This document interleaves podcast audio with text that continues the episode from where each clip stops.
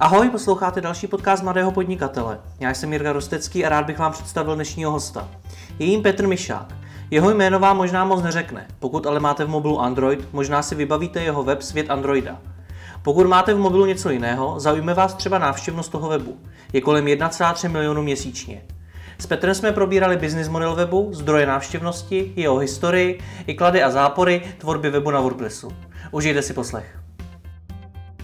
Petře, ty jsi zakladatel světa Androida, který má kolem milionu 300 tisíc návštěv každý měsíc. Ano. Jaký to je pocit vybudovat takové médium?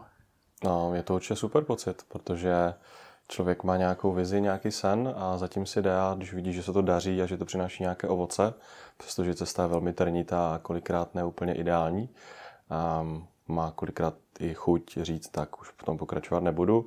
Tady se zpětně podívá a občas je to fakt potřeba pro tu sebemotivaci a motivaci týmu podívat se, co jsme dělali na začátku a co děláme teď, tak si řekne, ale jo, teď to vlastně není špatné. Takže taková je asi odpověď. Kdy se ten sen poprvé objevil? Sen, co se týče světa Androida, Hmm.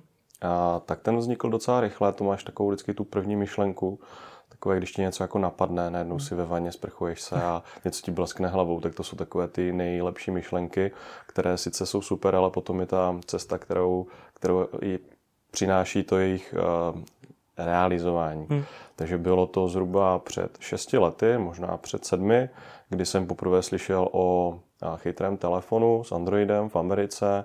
Byla nějaká keynote, byla to G1, byl to celkem škaredý telefon, ale v té době královala Nokia, Symbian Hmm. A myslím, že to byl i Samsung nějaké telefony, HTC a byly to takové jako různé telefony. Do té doby jsem měl telefon, který měl několik šedí, několik odstínů šedí, některé potom byly i barevné, ale všechno to byly hloupé telefony. Hmm. A v kombinaci s internetem, tak tohle bylo prostě super. Byly iPhony, ale to byla spíš otázka prestiže, nic jiného jakoby moc neexistovalo. A Android byla taková první vlaštovka. Řík- Jsem si říkal, a tak to je ono. Takže od té doby v podstatě ten sen se zrodil a velice rychle. Prvně jsme to dělali jako zábavu, protože nemělo smysl, my jsme nevznikali jako biznisový projekt. Hmm. My jsme vznikali jako, já to říkám z lásky, ono to zní úsměvně a ve spoustu a komunikace s našimi partnery to i vyvolává úsměv, což je zase na druhou stranu milé, ale v podstatě já těch projektů za sebou už mám několik, od toho, že jsem provozoval třeba Lineage server, Um, provozoval jsem internetový obchod s Home Theater PC, což v té době bylo něco jakoby nevýdaného. No a chytré telefony bylo takovou jako evolucí, kde jsem využíval ty zkušenosti, ale byla to klasika. Přijdeš domů z práce, třeba v 6, v 5, do 12 píšeš články, které nikdo nečte, které nikdo neocení, ale tebe to prostě baví. Takže půl roku se to dělalo v takovémhle režimu a ještě dřív, než vznikl svět Androida, tak vlastně jsem měl svůj vlastní blog a pak spojením tří blogů vznikl teprve svět Androida Hmm. a začalo to mít ten správný směr, kdy jsme začali přemýšlet i co dělat víc, než jenom psát ze zábavy. Co tě na tom všem dneska baví nejvíc? Co mě na tom nejvíc baví? Um, záludná otázka. Občas člověk se musí zastavit a nad tím vůbec popřemýšlet, Hmm. co ho na tom nejvíc baví. Tak uh, úplně nejvíc mě asi baví svoboda v práci, kterou si můžeme udělat takovou, jakou ji chceme, Hmm. protože když jsi někde v zaměstnání a nebo děláš pro někoho jiného, tak seš určitý, omezený určitou firmní kulturou a myšlením těch lidí, tím, s kým spolupracuješ a jak to děláš. Tady v podstatě my si řídíme, máme svobodu v práci a děláme to, protože nás to baví. Hmm. Ne teda vždycky, ale to mě asi na tom nejvíc baví, že si člověk může ty věci udělat tak, jak je chce a vidí, že se opravdu daří a že lidi tomu věří. To je super. Mhm. Jaký roli vlastně dneska v tom světě Androida ty jsi? Na začátku jsem byl teda od uklízečky přes vrátného až po pisálka. Teďka jsem v roli a snažím se profilovat do role vizionáře. Mhm. Takže nesnažím se tu práci přímo vykonávat, byť ona práce je u nás úplně všechno. A běžně se stává, třeba teď jsme nasazovali nový web, takže jsem to byl já, kdo s programátorem seděl o půlnoci a ladil a nasazoval FTP, takže ty zkušenosti mám. Ale do budoucna bych chtěl se co nejvíc profilovat do role a tvůrce vize toho projektu, protože to, aby ostatní věděli, kam jdou a a co je v podstatě tím cílem toho projektu, tak ji musí někdo vybudovat. Ty sice máš v hlavě, ale potřebuješ ji dát na papír, potřebuješ ji těm lidem nějakým způsobem zprostředkovat a potřebuješ jim nastavit ty možnosti, tak ať můžou ideálně růst. Takže já bych byl, chtěl bych být ten člověk, který se stará o vizi a o to, aby lidi, kteří u mě pracují, měli co nejlepší podmínky pro růst vlastní, ale i firemní. Hm. Po jak dlouhé době od toho založení toho projektu si se do této v podstatě manažerské pozice posunul? Tak manažerská pozice dá se říct, že po určité době, kdy jsem zjistil, že mám v týmu i lidi, kteří umí lépe psát a umí třeba lépe i dělat grafiku, hm. což nebylo vůbec těžké, tak eh, je to, bylo to asi po třech letech, kdy jsem konečně měl možnosti a i nějaké prostředky, abych mohl zaujmout i ty zkušenější lidi. A, takže dá se říct, že to asi po třech letech. Já jsem se v té době už začal profilovat spíše do marketingu a obchodu a vedení, což eh, je ten základ. A takže asi po třech letech. Takže dneska už články nepíšeš? Dneska už články nepíšu a když píšu, tak je píšu, protože chci a ne protože musím. V podstatě, když máme určitý počet slotů na webu, které plníme, tak ten obsah jakoby vyloženě systematicky hledáme. Neděláme to tak, že napíšeme až něco, jako budeme mít, ale ten jsme ti iniciátoři a opravdu dravci, kteří chodí po tom internetu a ten obsah vyloženě hledají. Takže z toho důvodu já už píšu jenom takové ty zajímavější témata, které spíš potom mají vystěhovat vedení toho projektu a kdybych to předal nějakému redaktorovi, tak ta komunikace, která kolem toho je, je mnohem vyšší, než když to udělám sám.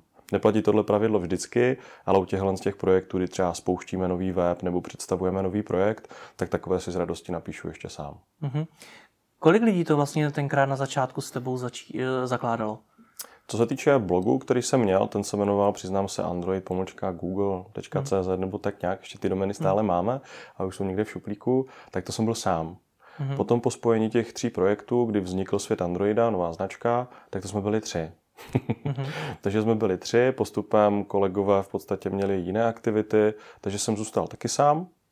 A teď je nás zhruba tři na full time a deset redaktorů externí, co píšou a snažíme se teďka díky našim ambicím i do budoucna hodně nabírat kvalitních lidí, protože tak, jak já jsem vyšel školu, tak jsem si myslel, že je fakt jako těžké se na dobrou práci, ale teď, když jsem na opačné straně, tak vím, že mnohem, mnohem těžší je se na ty kvalitní lidi, protože ta zodpovědnost a ta volnost, kterou my těm lidem dáváme, tak je kolikrát taková jako metla. Mm-hmm. Takže dneska stoprocentním majitelem vlastně toho projektu seš ty. Mm-hmm. A kolik, že jsi říkal, že eh, máte těch zaměstnanců na full time? Na full time máme dva. Mm-hmm. Když budu počítat i sebe, tak já jsem třetí, taky snad. A co se týče redaktorů, tak teďka masivně nabíráme. Za poslední rok a půl děláme vyloženě aktivity, kde se soustředíme na obchod, marketing a i redaktorskou činnost, takže už se nezaměřujeme na redaktory, ale z toho velkého síta jako ze 100 přihlášených lidí projde jeden do finále. Hmm. Hmm. Takže je nás zhruba nějakých 10-12 lidí, když budu brát celou redakci. A právě proto jsme i vybudovali tuhle tu redakci, že většinou tady sedíme v menším počtu, ale občas se nás sejde víc, takže ten nábytek je chytře postavený a musíme ho velice rychle rozmístit, aby dokázal být variabilní. Hmm. Je, to, to je to, na co jsem se chtěl dál zeptat. Mhm. Všechny ty redaktory máš na jednom místě nebo je máš rozesetý po celé republice? Uh-huh. A jsme, v, jsme taky všudy bílkové, jak mm-hmm. jste pohádky. A jsme všude a nikde, což je obrovská výhoda a zároveň i nevýhoda. Výhoda je v tom, že člověk může pracovat s prostředí, kterému opravdu velmi příjemné a nestrácí čas, že by musel někam dojíždět. Občas se může stát, že pracuješ i v trenkách někde u počítače, což nevím, jestli by bylo ideální fotka někde na sociální sítě a marketingovou prezentaci, ale je to výhoda, že pracuješ třeba i ze zastávky, pracuješ z různých kaváren, takže jsme takový digitální nomádové, v podstatě hmm. všichni, ale občas se scházíme tady v redakci, protože odsud se je to takový středobod, odsud se posílají všechny ty zařízení ale vyloženě pro naši práci nepotřebujeme mít konkrétní místo, které bychom navštěvovali pravidelně a denně. Mm-hmm. Ty jsi řekl, jaký to má výhody, jaký to má nevýhody? Jaké to má nevýhody, tak my si strašně vážíme komunikace, protože všechno se dá naučit, stačí jenom, když ten člověk chce, ale ta komunikace je naprostý základ. No, i větší války se vedly, protože si prostě lidi nerozuměli. A v tom onlineu, přestože využíváme aktivně hangouty, jak video, tak audio, máme nějaký místní jako portál, kde združujeme informace, máme maily, používáme nativně Google Apps, které nám poskytují opravdu vyšší level v komunikaci, máme notifikace v telefonu, snad i v televizi, takže ta komunikace na všech frontách, ale i tak, když se člověk setká potom s těma lidma osobně, tak ta komunikace je úplně jiná. Vidíš mimiku, vidíš mimoslovní komunikaci, která ti kolikrát řekne 80% toho, co ti člověk chce říct. Takže nevýhodou je právě pracně, pracnost té komunikace v tom týmu. Mm-hmm. Po jak dlouhý době od založení uh, vlastně všech těch tří blogů a jejich sloučení se z toho stal seriózní biznis? Mm, to nevím, on už je to seriózní biznis? To já nevím, to mi řekni ty na druhou stránku se třema zaměstnancem a už bych řekl, že jo, ne? Rozumím. A těžko říct, ono to je asi otázka pohledu a výhledu, kde to člověk chce dotáhnout. Já si myslím, že než to bude seriózní biznis, kdy člověk opravdu bude mít jistoty na všech frontách, tak to ještě nějakou chvilku potrvá, protože tím, jak jsme vznikali jako nadšenecký projekt, mm-hmm. tak ten biznis nebyl tím hlavním cílem. Mm. Tak bychom ho postavili úplně jinak. Je vidět to hlavně, když se páš na web, tak je v tom vidět to srdíčko ale není tam takový ten tah na branku. Ten tah na branku teprve teďka budujeme, takže já věřím, že už je to otázka roku dva, než budu moc říct, že je to seriózní biznis. Takže dneska to ještě za biznis nepovažuješ? Dneska to ještě za biznis asi nepovažuji. Je to něco, co nás uživí, něco, co nám dovoluje dělat to, co chceme a dál se rozvíjet, ale biznis je asi trošičku silnější slovo. Kolik stojí měsíčně celá režie světa Androidu? Dobrá otázka. Je to ve stovkách tisíc, přesné hmm. číslo ti neřeknu, protože se to dost mění podle toho, jak investujeme. Třeba do dronů, nákup nového drona není levná záležitost, nebo některé zařízení, které typujeme z různých Kickstarterů a crowdfundingových projektů, hmm. ale obecně se to pohybuje ve stovkách tisíc. Že aspoň přibližně si nižších nebo vyšších, protože stovky tisíc jsou poměrně široký pojem. Jo, jsou to nižší stovky tisíc. Nižší stovky mhm. tisíc. Hmm. Z čeho svět Android vydělává? Jo, tak v podstatě teď musíme vypnout kamery, že kdybych to řekl na kameru, tak je to naše takové know-how. Ne, dělám si legraci. Je to úplně přirozená otázka a přiznám se, že ten do nás nezná, hmm. tak se nás na to běžně ptá, protože si řekne, jo, tak články zadarmo, většinou věci zadarmo.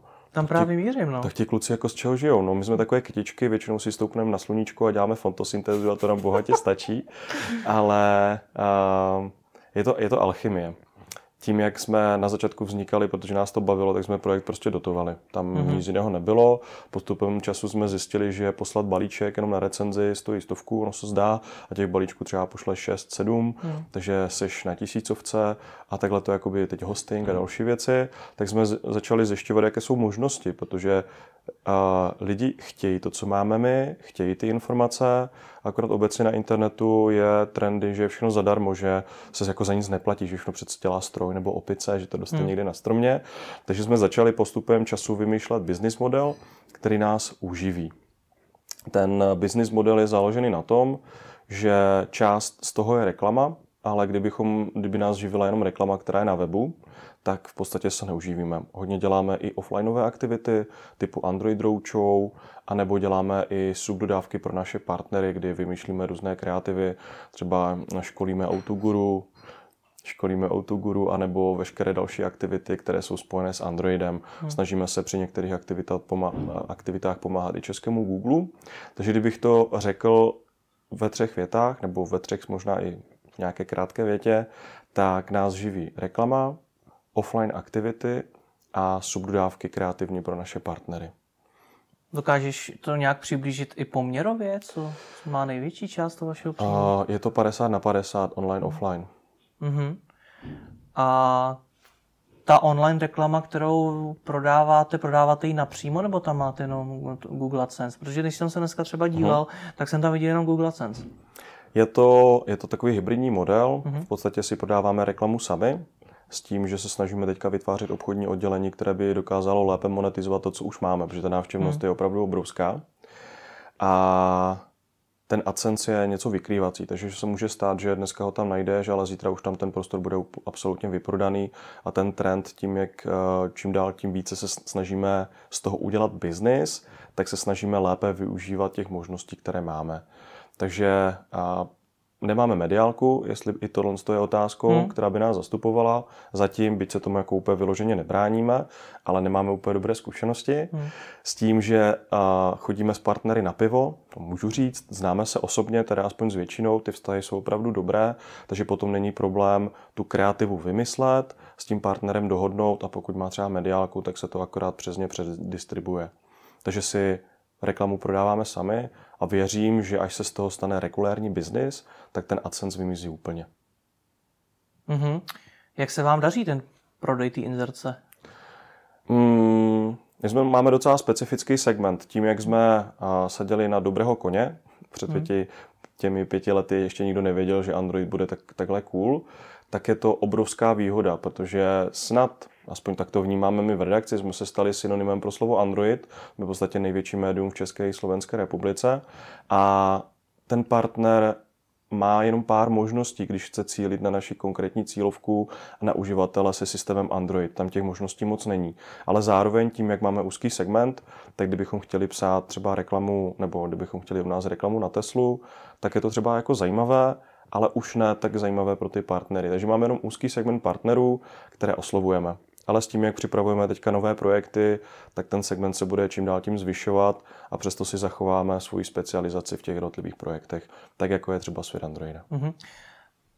Jak ty potenciální incidenty, nebo ty říkáš partnery, jak je vyhledáváte, jak je oslovujete?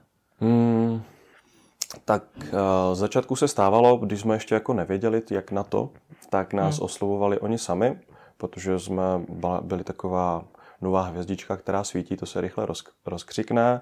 Teďka už není potřeba ani vyhledávat, protože těch partnerů zase tolik není. Jsme přece jenom malá země, máme úzký segment, takže většinou ty partnery už známe a už s nimi jenom komunikujeme. S tím, že pokud eh, se bavíme o nových segmentech, tak tam právě bychom chtěli, aby to oslovovalo už naše obchodní oddělení, které teďka právě vytváříme.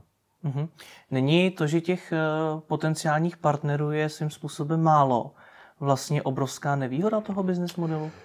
To asi je, ale zároveň je to ono vždycky, nebo aspoň tak se na to dívám já, že většinou to v životě bývá, že výhoda může být i obrovskou nevýhodou, anebo z obrovské nevýhody, když je člověk chytrý, může udělat obrovskou výhodu. Hmm. Takže tím, jak těch partnerů je pár, tak se jim můžeme více věnovat, což v tak úzkém počtu lidí, jako je u nás v redakci, tak nemůžeme těch partnerů zase obhospodařovat třeba 200. Takže tím, jak jich máme opravdu jenom pár, můžeme jim přinášet mnohem lepší nabídku, mnohem lépe se o ně starat, mnohem lépe s nimi komunikovat. Ono i ve velkém biznisu, přestože máš tisíce partnerů, tak se říká, že těch 30% dělá 80% biznisu. Uh-huh. A všichni ti partneři u vás inzerují formou nějaký banerový plochy? A nemusí to být bannerová plocha, protože tím, jak jsme, dá se říct, portál, který je v technologiích hodně vepředu, tak víme i o tom, co třeba přijde do budoucna. Takže dokážeme partnerům nabídnout i jiné formáty, o které, které třeba nejsou úplně zřejmé. Jak Máme například? A děláme třeba i mystery shopping, mm-hmm. právě to školení Outu Guru, kdy děláme různé kreativní věci, ale už jsem byl i já v roli kouzelníka, když jsem seděl na jedné akci a pomocí mobilu a jednoeurového dola, jednoeurového mince, mm-hmm. tak jsem kouzlil. Takže to jsou věci, které jsou opravdu organické, hodně žádané, ale nedá se to nabízet tisícům partnerům, je to opravdu jenom pro pár vyvolených, kteří s náma aktivně spolupracují. A ono stačí, když se u nás na webu podíváš do soutěže a akce a tam my se snažíme, teda ne vždycky se nám to povede o každé téhle té aktivitě napsat aspoň nějakou novinku a tím i ostatní partneři ví o tom, co děláme třeba virtuální realitu představujeme, hmm. nebo Google Class, které máme v redakci, tak to jsou hmm. už takové ty nové způsoby. Teďka začínáme s vlogy a s video obsahem opravdu ve větší míře a snažíme se připravovat i svůj pořad, který by odrážel to, co ty lidi chtějí a to, k čemu my máme přístup. Uh-huh. Celou dobu přemýšlím nad tou eurovou mincí nebo dolarovou mincí, teď nevím, jaká to byla Jo, měra. byla to eurovka. Hm. Můžeš mi to vysvětlit, co, to, co, co si kouzlil? Uh-huh. Ten požadavek eh, od našeho partnera byl úplně jednoduchý, dělali takový jako magický večer uh-huh. a tím, jak mají i technologie spojené s mobily, tak chtěli, aby to bylo všechno od všeho.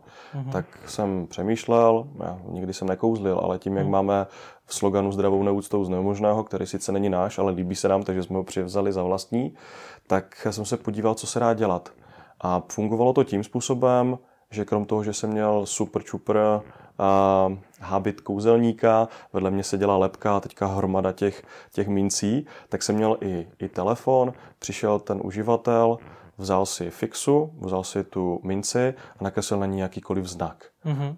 Já jsem tu jeho minci vzal, vtiskl jsem ji do telefonu, ukázal jsem mu, jestli to je ona. Ona už nebyla fyzická, už byla v tom telefonu. To tak různě jezdila, pak jsem mi z toho vytřepal a tomu zákazníkovi jsem mi dal jako suvenýr.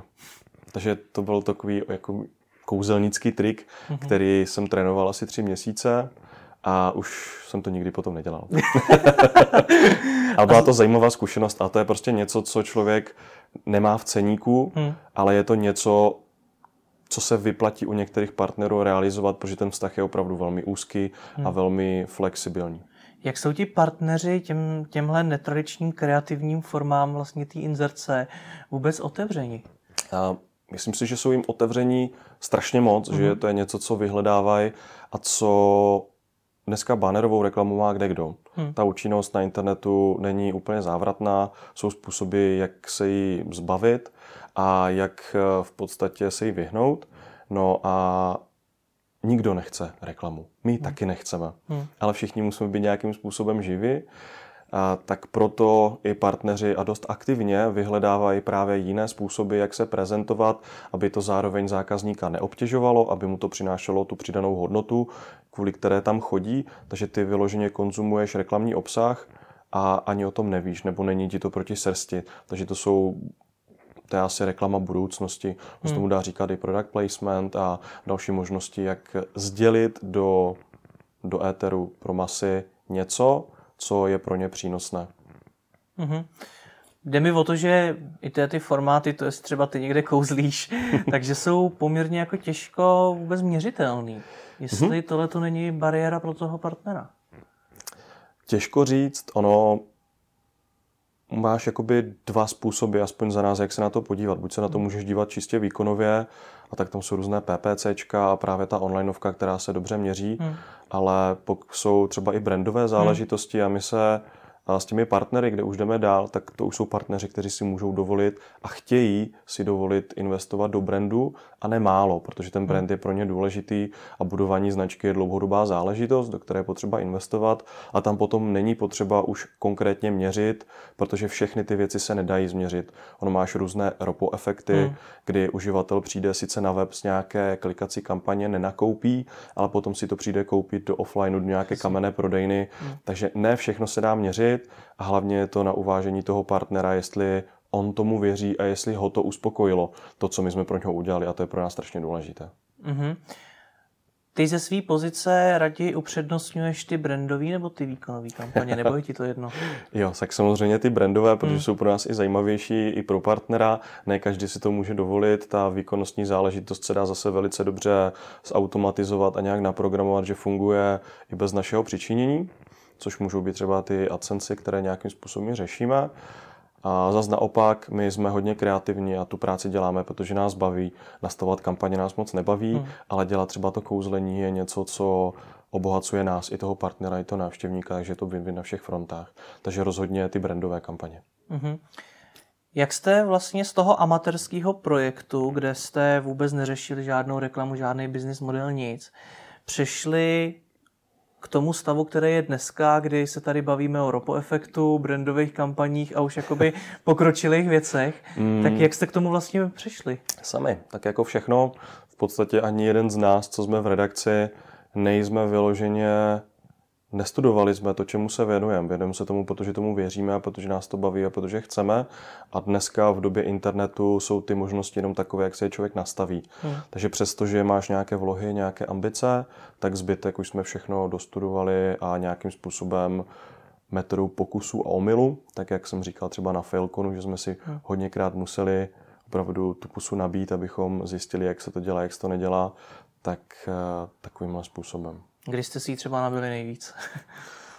Kdy jsme si ji nabili nejvíc? To je, jako, je pravda, že většinou lidi mluví o těch svých úspěších, což je hmm. naprosto běžné, a o těch svých neúspěších... U mě ne, hele. Ne, o, těch, o těch neúspěších se nemluví tak dobře, byť cesta k úspěchu je dlažděna hromada hromada neúspěchy. A kdy jsme si asi nabili nejvíc pusu, to možná bylo úplně na začátku člověk jak ještě nemá tu míru, co může, protože pro něho je něco senzace, ale pro zbytek eh, populace no a Takže jsme řekli, že budeme spojovat, eh, že přijde něco velkého a prostě jsme to úplně jako začali gradovat, protože nás, pro nás to opravdu velké bylo. Domluvit se se třemi blogy, že se těch blogů vzdají, že založíme novou značku, že bude svět Androida a že prostě to nějakým způsobem půjde dál, tak pro nás to bylo něco neskutečného, protože většinou to končí na té lidské úrovni, protože lidi se nedomluví, anebo nechtějí domluvit, anebo nemají motivaci. Že my jsme to všechno překonali a pro nás to byla senzace. Tak jsme to na ty blogy prostě napsali, že přijde něco velkého, že to bude velký velký třesk jsme to nazvali. No a lidi prostě jsme je trošku jako napínali, šponovali nějaký ten měsíc a pak to přišlo, oni, to si děláte srandu, já jsem si, že bude nějaký nový Android nebo něco.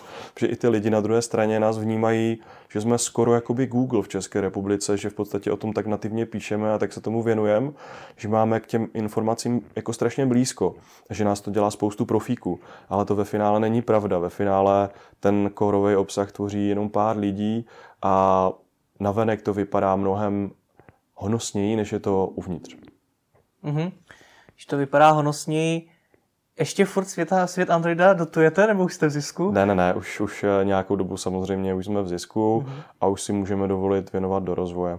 Neinvestujeme tak, že bychom jezdili v Bentley, ale všechen ten náš výdělek, který aktuálně máme, tak věnujeme zpátky do dalšího rozvoje a snažíme se dívat, protože když se nad tím zamyslíš, tak úspět v oboru který už na našem začátku byl celkem obsazený, protože těch onlineových webů věnující se IT nebo věnující se mobilům tady už docela dost bylo. Mm-hmm.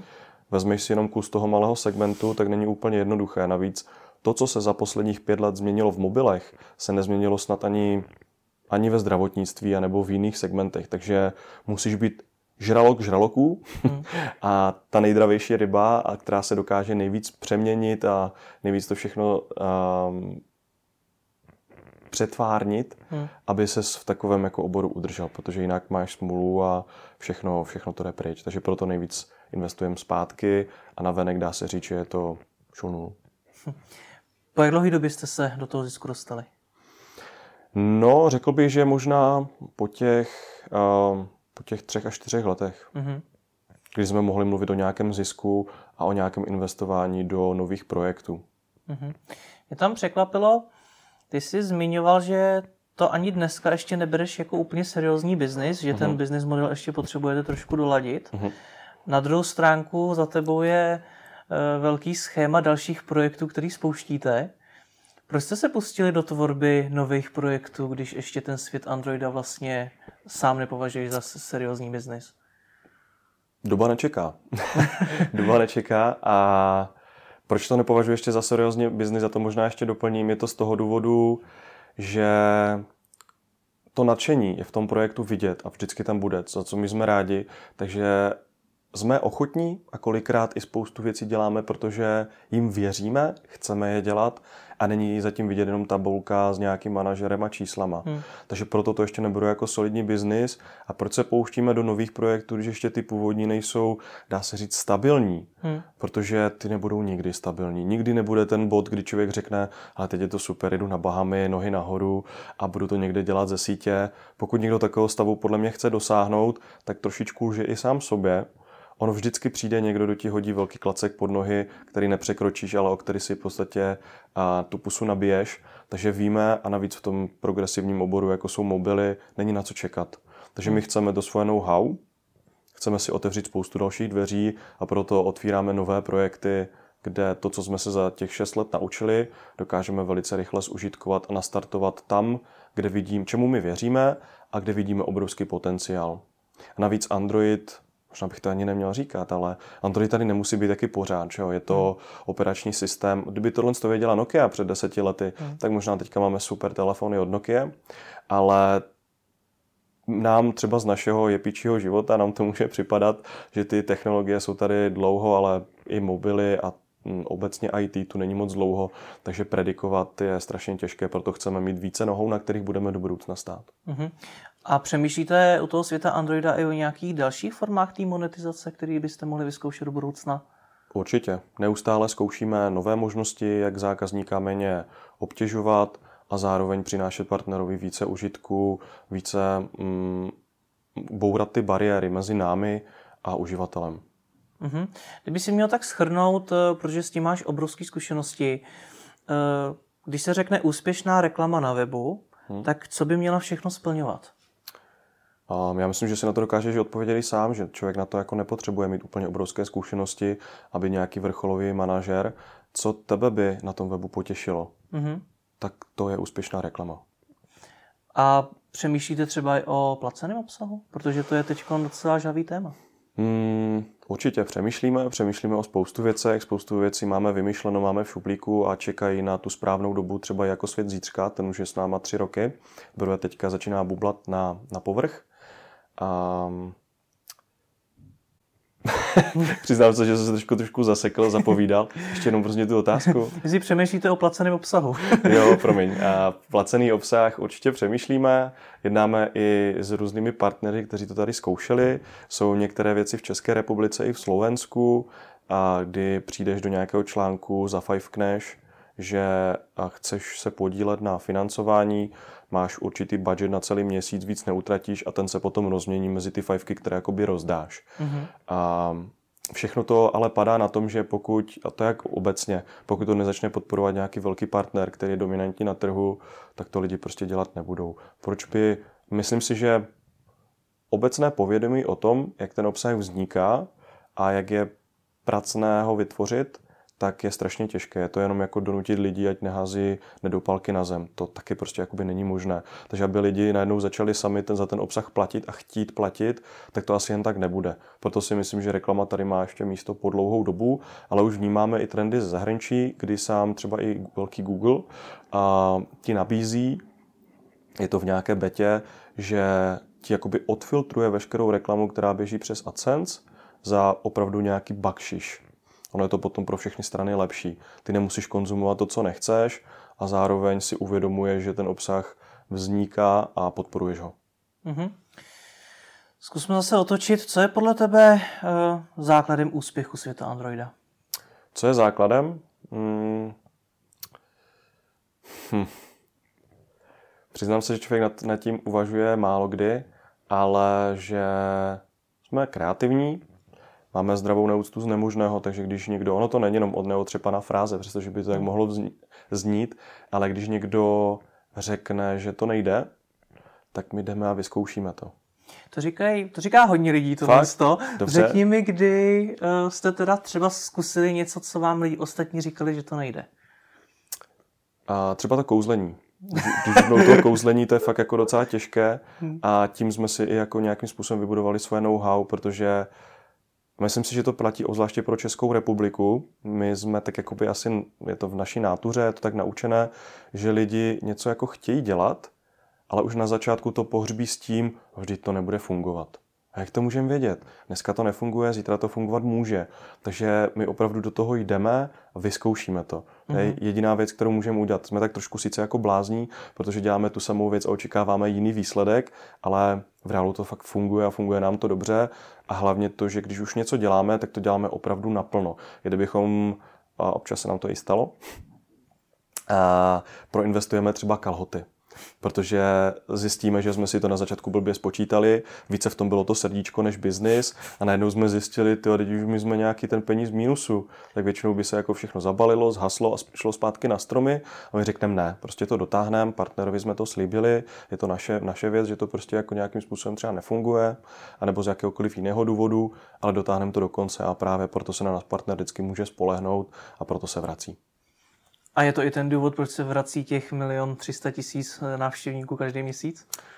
Tam ten princip asi bude trošičku jiný, protože přinášíme jedinečný obsah. To, co chtějí, přinášíme informace v podobě, která jim vyhovuje a v té periodě, která jim vyhovuje. A navíc samozřejmě tím, jak už jsme tu delší dobu, tak lidi si zvykli, jak se říká, zvyk je železná košile, byť eh, to nemůže trvat nějak dlouhodobě, tak už se k nám vracejí, protože nás hmm. znají a je to i určitý způsob, když třeš do nějakého a třeba do nějaké franšízy, tak víš, co tě tam čeká. Hmm. Takže ty lidi prostě přijdou a víš, že ty informace u nás mají v té kvalitě, která jim vyhovuje a v té frekvenci, takže už nemusí chodit nikam jinam. Mm-hmm. Ty jsi tam předtím zmiňoval, že chcete teď to svoje know-how přenést i do těch dalších projektů. Mm-hmm. Otázka, kterou nikdo nemá rád, co to know-how je, jak vypadá? A To know-how je, jak, jaký máme přístup. Asi když to řeknu zkráceně, je to právě ta, jak se říkal už, hmm. že to má i spoustu lidí, ale je to ta zdravá neúcta z nemožného. A hlavně za těch šest let jsme urazili velk, velký kus cesty. Spoustu věcí, které neexistovaly, jsme si museli vytvořit, ať už jsou to webové stránky, Android aplikace, nebo vůbec způsob, jak komunikovat a jak šířit ty informace do světa, jak je sbírat, tak abychom na tom neproinvestovali kalhoty a zároveň, aby to mělo tu přidanou hodnotu. Takže v těch ostatních projektech, které budou redakční, tak se budeme věnovat tomu, čemu věříme, a zároveň využívat ten redakční potenciál a hlavně i ta cílová skupina, kterou my budeme oslovovat, je pořád stejná. Takže i ta cílová skupina, na kterou, s kterou my komunikujeme, tak je, je to naše know-how. Když budeš komunikovat s někým na Facebooku, tak ta komunikace bude trošku jiná, byť obsah bude konzumovat úplně stejný, než na Google+, kde ta cílová skupina je zase malinko jiná.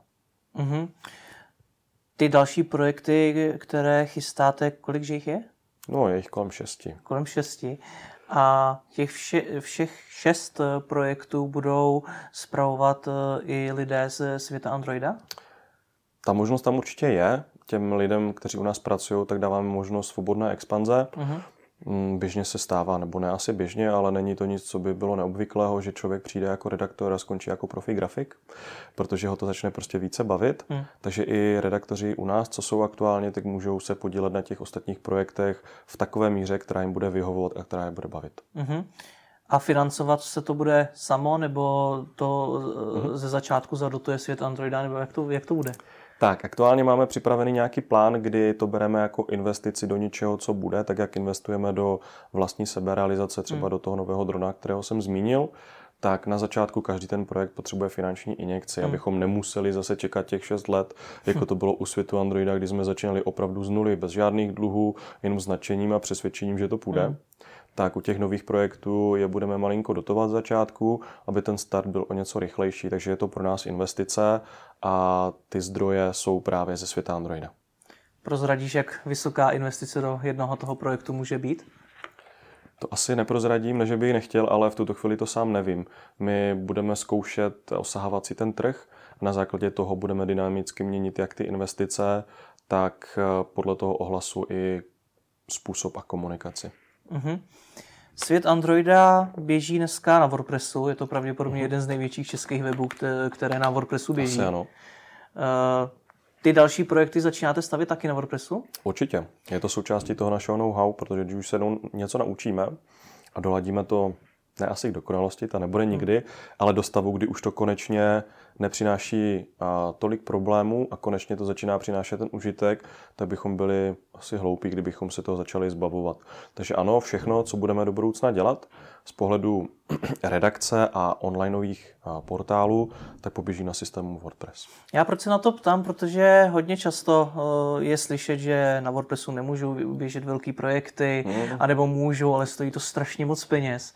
Tak mě právě napadlo se zeptat, zda jste se po těch letech, co jste vybudovali tak obrovský projekt na WordPressu, zda jste se třeba neponaučili a radši jste to nezačali stavět na něčem vlastním, nebo jestli mm-hmm. jste šli právě zase zpátky k tomu WordPressu. Tady a bych to asi přirovnal k tomu, že když seš vrcholový obchodník a hmm. chceš jezdit super autem, tak to auto ale nemusíš umět složit. Hmm. A my chceme využívat WordPress, protože už ho někdo programuje za nás. My ho jenom jako dotváříme a nechceme úplně vyloženě programovat každé tlačítko a každou drobnost. Takže my ho chceme užívat, chceme podporovat tu komunitu tím, že i něco vracíme, ale chceme dělat právě tu redaktorskou část, hmm. tu vizionářskou a ten biznis. Nejsme programátoři, byť i v mnoha rolích jsme se jimi stali, sice z donucení, programujeme jenom v sebeobraně, jak, jak se říká. A, takže z toho důvodu z WordPressu jakoby nechceme ani odcházet. Řídíme se tím pravidlem, že pokud něco existuje a už to někdo naprogramoval, tak mu za to, za to radši zaplatíme ať on to může mít udělat ještě lepší, než abychom si to dělali pro, na, pro sebe, na vlastním koleně. Já vím, že to je tak trošku jako český názor, protože každý hmm. vidí různé CRM, různý WordPress a řekne, Maria, to blbě funguje, to já můžu udělat rovnou rychleji, já mám to tady za chvilku. Ale má i pravdu. Ale ten ekosystém, který je postavený zatím, ten, který v podstatě drží i systém Android nad vodou, odlišuje ho od ostatních platform, neříkám, že všech, ale třeba takový Windows Phone nemá rozhodně takovou aplikační základnu jako Android a dneska udělat smartphone je jednoduché. To udělá každý Číňan tam na koleně v nějaké rákosnické budce, ale udělat k tomu tu skupinu vývojářů a ty aplikace, tak už je těžké. Takže my proto budeme podporovat i nadále WordPress a rozhodně neuvažujeme o něčem lepším. A jak vypadá provozovat WordPress, na který přijde měsíčně skoro milion a půl lidí? a je to docela fuška, on ten systém, byť asi mu i trošku křivdím, ale za těch eh, šest let, co my jsme, my jsme teda na začátku běželi na tom blogu s Jomlou, hmm. pak jsme to celé migrovali na WordPress a dobře jsme udělali, protože od té doby se a začal i ten WordPress neskutečně vyvíjet. Na začátku to byl jenom blogísek, blogovací systém a dneska máš na tom postavené e-shopy, různé mm, rezervační systémy a dá se to vyloženě přiohnout na všechno. Takže je důležité, jakým způsobem se o to stará ta komunita a jak to vyvíjí.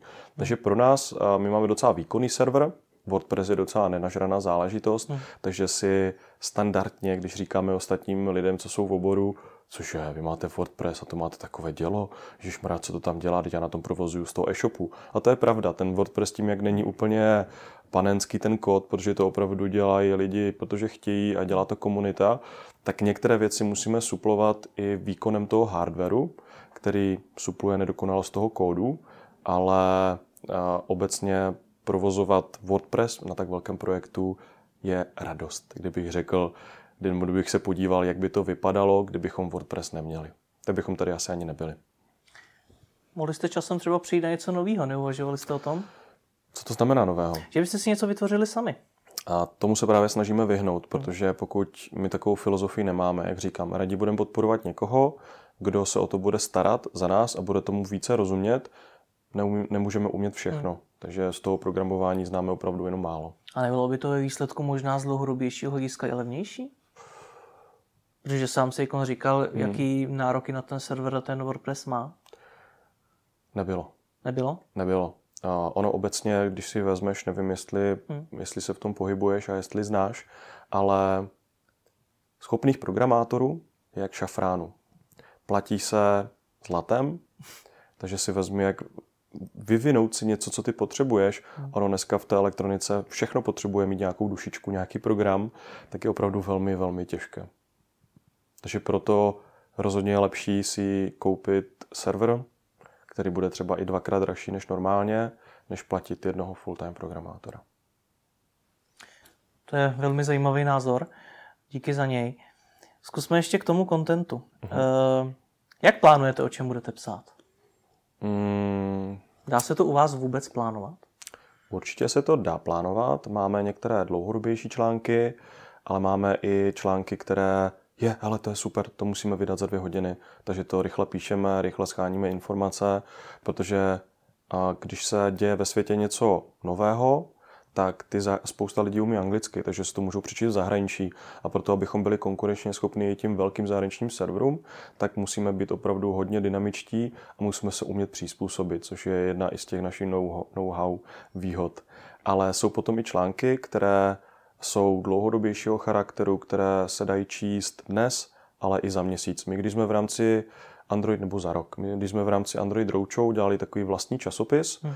opravdu jsme do tiskárny poslali náš obsah, náš časopis, tak jsme tam museli vybírat obsah, který nestárne.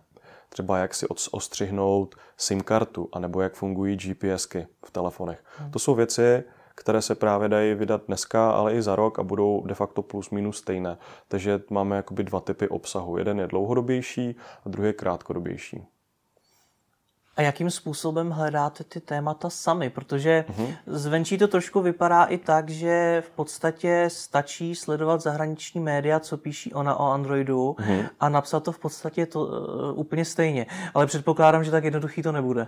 No to určitě není. My hmm. v poslední době, ten trend zahraničí je určitě vidět na těch českých portálech a nejsme to jenom my, protože ta dostupnost k těm informacím a technologiím je mnohem rychlejší.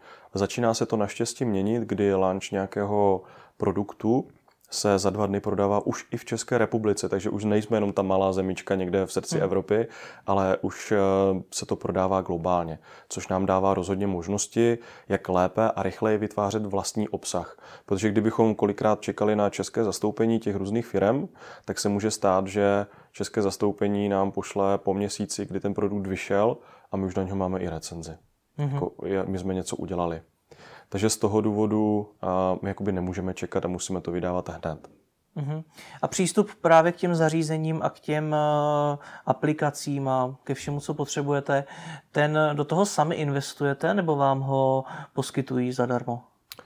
Bylo by to skvělé, kdyby nám ho poskytovali zadarmo všichni výrobci a my bychom hmm. se mohli soustředit opravdu už jenom na tu práci, které nejvíc rozumíme, ale spousta a opravdu velké jako mravenčí práce je i v tom navázat kontakty, hmm. sehnat to, vy, vykomunikovat to, ať nejseš až 50. v řadě, což nám naše velikost umožňuje i kolikrát exkluzivně se dostat um, ke kontentu nebo k zařízením, které jsou pro nás hodně zajímavé, ale je docela těžké to schánět. To je potom už, já tomu říkám trošku alchymie. Většinou, co se týká českých zastoupení, tak výrobci s námi komunikují a ty produkty nám zapůjčují. Mm-hmm ale je potom spoustu, spoustu i zahraničních firm, které u nás třeba české zastoupení nemají a jsou hodně lákavé, protože ty produkty se tu prodávají, ale Česká republika je malinká, takže tam už musíme se hodně snažit. A potom jsou ještě věci, které vyloženě jsou v budoucnu. To mm. jsou různé Kickstartery a crowdfundingové projekty, kde my je sledujeme, typujeme si, co by mohlo být zajímavé, za vlastní peníze je nakupujeme, když je to zmetek, tak to vyhodíme nebo to dáme do šuplíku, hmm. ale když je to super produkt, tak to potom o tom můžeme psát, po případě to ukazovat na různých aktivitách, anebo to nabídnout partnerovi, protože o tom známe úplně všechno. Jak probíhá to oslovení toho výrobce v zahraničí? To asi není jenom ahoj, tady je svět Androida, chtěli bychom napsat to tomhle? Nebo jo, no v podstatě jo, tak jak jsi řekl. Jo? O tom, v, tom, v tom zahraničí je to mnohem lepší než tady jakoby u nás, protože ty lidi jsou otevřenější, jsou Mm, mají trošku asi větší povědomí o, o tom marketingu, že je hmm. potřeba být vidět. Mm, u nás se to taky dostává, ten trend se mění, ale není to tak jako aktivní. Mm-hmm. Takže v podstatě je to úplně jednoduché. Když je to nějaký partner, třeba co se týče dronů, ať se nebavíme jenom o mobilech, ale i ty droni jsou za chvilku nebo budou napěchovaní Androidem, hmm. tak eh, mu napíšeme, jenom mu dáme nějaké základní údaje, kdo jsme, co děláme, dáme mu to co nejstručněji, protože i my sami, když nám někdo posílá nějaké tiskovky, tak nějaké hromadné Libresbriefy se nám fakt jako nechce číst a ani člověk pro to nemá prostor. Takže co nejstručněji, nejvystižněji, ideálně obrázky, videa, pošle mu a čekáme, jestli se ozve. Když ne, zkusíme další kontakt do třetice, do čtvrtice, no a potom v podstatě hledáme další možnosti třeba u nás. Hmm. My tady za tím zeleným borcem máme spoustu mobilů a ano. tabletů a viděl jsem tam i nějaké hodinky. Hmm. Proč to tady máte? Jsou to produkty, které buď vyloženě vlastníme, nebo nám zůstály na dlouhodobé používání, protože i v rámci, ono to není jenom otestovat přístroj ten hardware je dneska sice super, ale vyložení těch placek už je tolik, že to nikomu jako žili netrhá. Důležitý ten ekosystém a když my o hmm. něčem píšem, tak je důležité sáhnout po tom správném zařízení, abychom nemuseli um, jakoby protahovat. Vezmi si, že píšeš hmm. o ovládání hlasem. Hmm. Máme tu zařízení, které dokáže rozpoznat majitele, podle, má tam hardwareový čip hmm. a reaguje na tebe, ale na tvou ženu třeba už ne.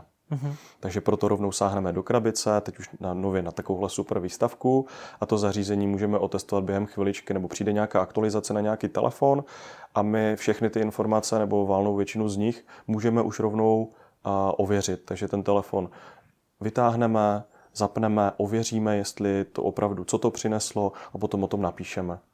Takže proto tahle super výstavka. to musí být docela i mravenčí práce. To je, ale když tě to baví, tak hmm. je to něco, v čem se pohybuješ. Představ si, že by tě bavilo ježdění na kole hmm. a aktivně by se zajímal o tom, co se děje v tom cyklistickém průmyslu a nebral bys to jako práci. Takže ta mravenčí práce je tou mravenčí zábavou právě pro nás. Máte dneska nějakou placenou reklamu? Jak to my, jako myslíš Jestli naši, vy si platíte reklamu. Jo, my si reklamu neplatíme a je to z toho důvodu, že věříme, že ten náš obsah, který přinášíme, je natolik zajímavý, že si ji platit ani nemusíme. Děláme takzvaně content marketing, kdy veškeré prostředky, které bychom standardně investovali do reklamy, investujeme právě do obsahu. A je vidět, že když jsme se před nějakou dobou takto rozhodli, tak je to rozhodně správný trend, že dneska nějaké SEO a nemá úplně takový smysl. Dneska ten organický obsah, i sám Google začíná přes sociální sítě upřednostňovat něco, co je organické, než to, co je jakoby nastavené. Dřív byly hodně trendy klikací farmy, hmm. různí indové, kteří ti luštěli nějaké QR kódy a další věci, nebo spíš takové ty čísilka. Hmm. No a dneska je to o tom, že lidi sami dávají najevo tím, jak se chovají na tom internetu, co čtou, co je opravdu trendy a organické. Já věřím, že těch dat, eh, ze kterých vy při té tvorbě toho kontentu můžete vycházet, máte spoustu. Hmm. Jak mám vytvořit obsah, který, který lidé, na který budou klikat a který budou právě sdílet? Máte třeba dneska nějaký pravidla, kterými se přitom řídíte? Určitě. Tak uh, většinou, když ten redaktor nějaký obsah píše, mm-hmm. tak píše to, co je mu vlastní a tomu, čemu rozumí, kde opravdu mu je zatím vidět, že to není, že to nenapsala žádná PR agentura, která přišla, dostala mm. zadání a je, napsat, je schopna napsat o botech, ale i o bombardování třeba nějakého mm. zahraničí. My píšeme o tom, co zkoušíme, co je nám vlastní a co si myslíme, že by pro ty lidi mohlo být přínosem. Napíšeme o tom jednom a nikdo to nečte. Řekneme sakra. Napíšeme o tom po druhé, nikdo to nečte.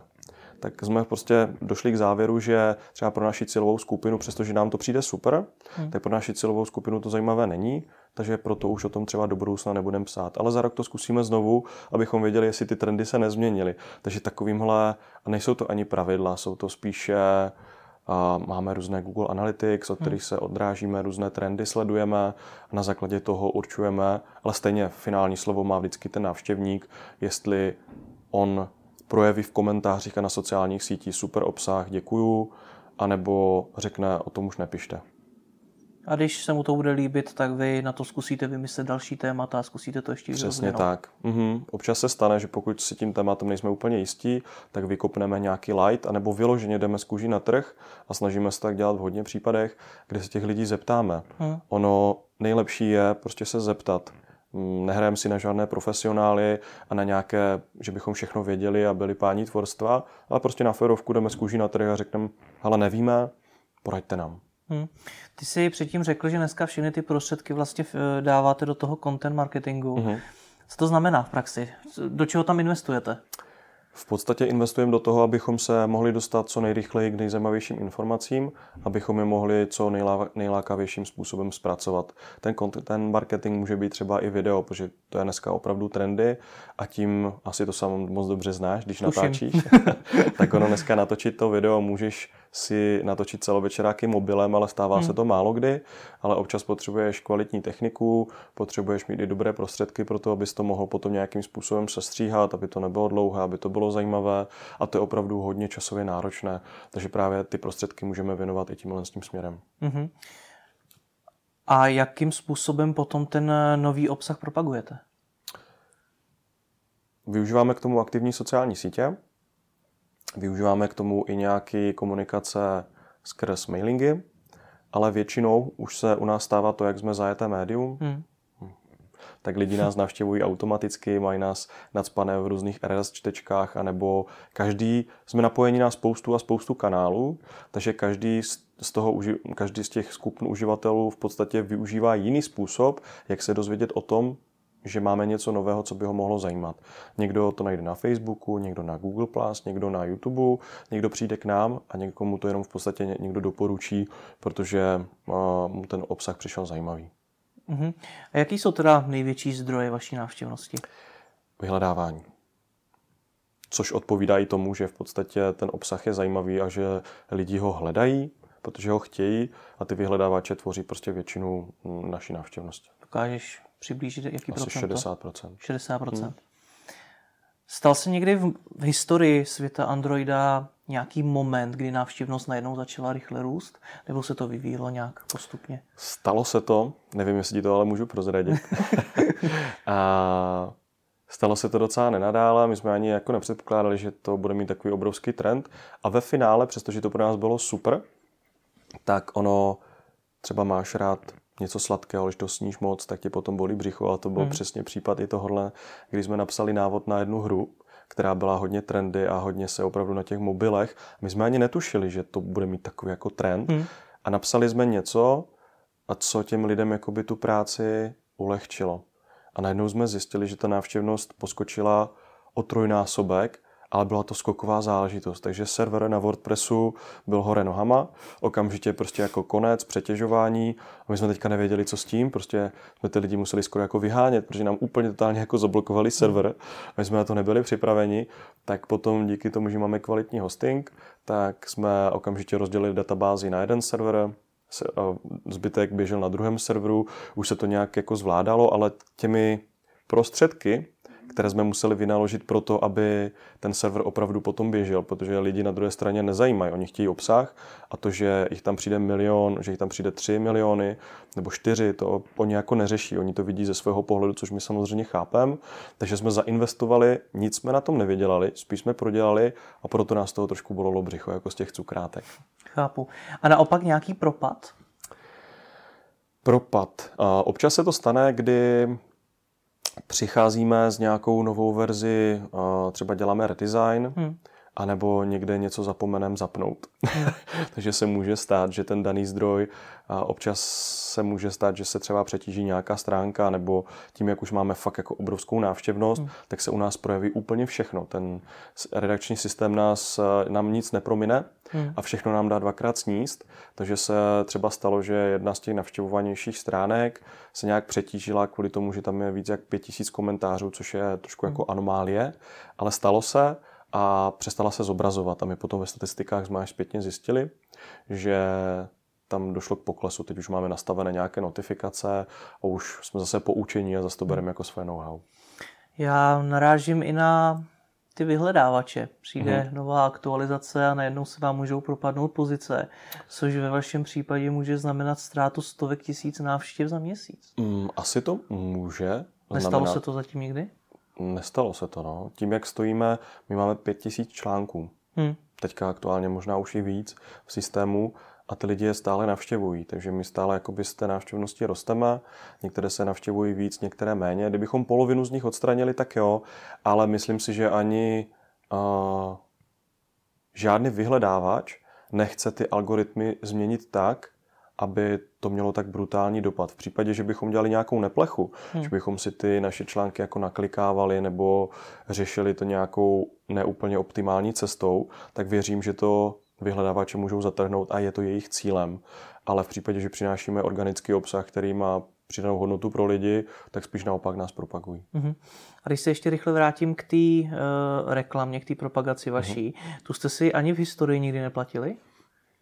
Uh, v historii ne. Spíš jako uzavíráme výhodné partnerství, třeba bardrové, hmm. kdy dá se říct vyloženě jako proženeme nějakou návštěvnost s našimi nějakými partnery, podobnými weby nebo něco jiného. Neděláme teda, neprodáváme odkazy v patičce jako v žádném případě, hmm. ale občas si vyměňuje návštěvnost, protože ta návštěvnost, která chodí jinde, o nás ještě nemusela vědět, a teď se o nás dozví, nějaké procento nás začne navštěvovat hmm. stále, ale neděláme placenou reklamu. Občas se stane, že podpoříme něco na Facebooku, ale zjistili jsme, že Facebook je takový jako dobrý a sluha, ale špatný pán, takže ty algoritmy mění tak rychle, takže i tam jsme velice rychle přestali vůbec investovat, co se týče financí. Mhm. Je to zajímavý poslouchat, že vlastně web, který má milion třista tisíc návštěvníků každý měsíc, to dá se říct si vybudoval bez nějaký investice do reklamy. Asi, asi, no možná, možná jo, těžko říct. Já, hmm. Nám to úplně jako nenormální nepřijde a ta návštěvnost, o které mluvíš, ještě není celá, protože máme Android aplikaci a ta tvoří taky jako docela velkou část těch konzumentů toho obsahu a ta se v téhle návštěvnosti nepromítá. Mm-hmm. Takže jsme ještě, dejme tomu, jednu třetinu výš. Mm-hmm. Protože spousta zařízení nebo spousta lidí nemá důvod ani chodit na web, nainstaluje si aplikaci, která je notifikuje, když něco přijde nového a rovnou do toho kouká. Mm-hmm. přesto dneska vzniká spousta magazínů, blogů. Mm-hmm. Co bys jim doporučil, aby udělali k tomu, aby se dostali vlastně tam, kde jste dneska vy? Dobře. A co bych doporučil začínajícím lidem, kteří chtějí jakoby prorazit ve světě, hmm. třeba v tom, v čem je baví, tak prvně, co bych jim úplně na začátku doporučil, ať osloví nás a ať se přidají, protože máme otevřené dveře. Dokonce i některé projekty vznikly tak, že redaktory, prostě byl to jejich koníček, třeba takový projekt Androvision, kdy natáčíme pomocí bezpilotních dronů, tak eh, jednoho našeho redaktora, teď už grafika, to prostě zajímalo uh-huh. a tím jsme řekli, dobře, tak založíme nový projekt. Takže není nic lepšího, než přijít do svobodné firmy a začít tam dělat projekt s větší podporou, ale pokud by to někdo chtěl dělat na vlastním koleně, což je takový jako trošičku český trend, tak bych doporučil, ať dělají to, čemu věří. Protože ty lidi na druhé straně jsou taky stejní jako oni, nejsou hloupí a pokud člověk bude dělat něco, čemu nevěří, tak dřív nebo později na to přijdou a přijde úplně o všechno. Paráda, tak já ti strašně moc děkuji za rozhovor. Rádo se stalo.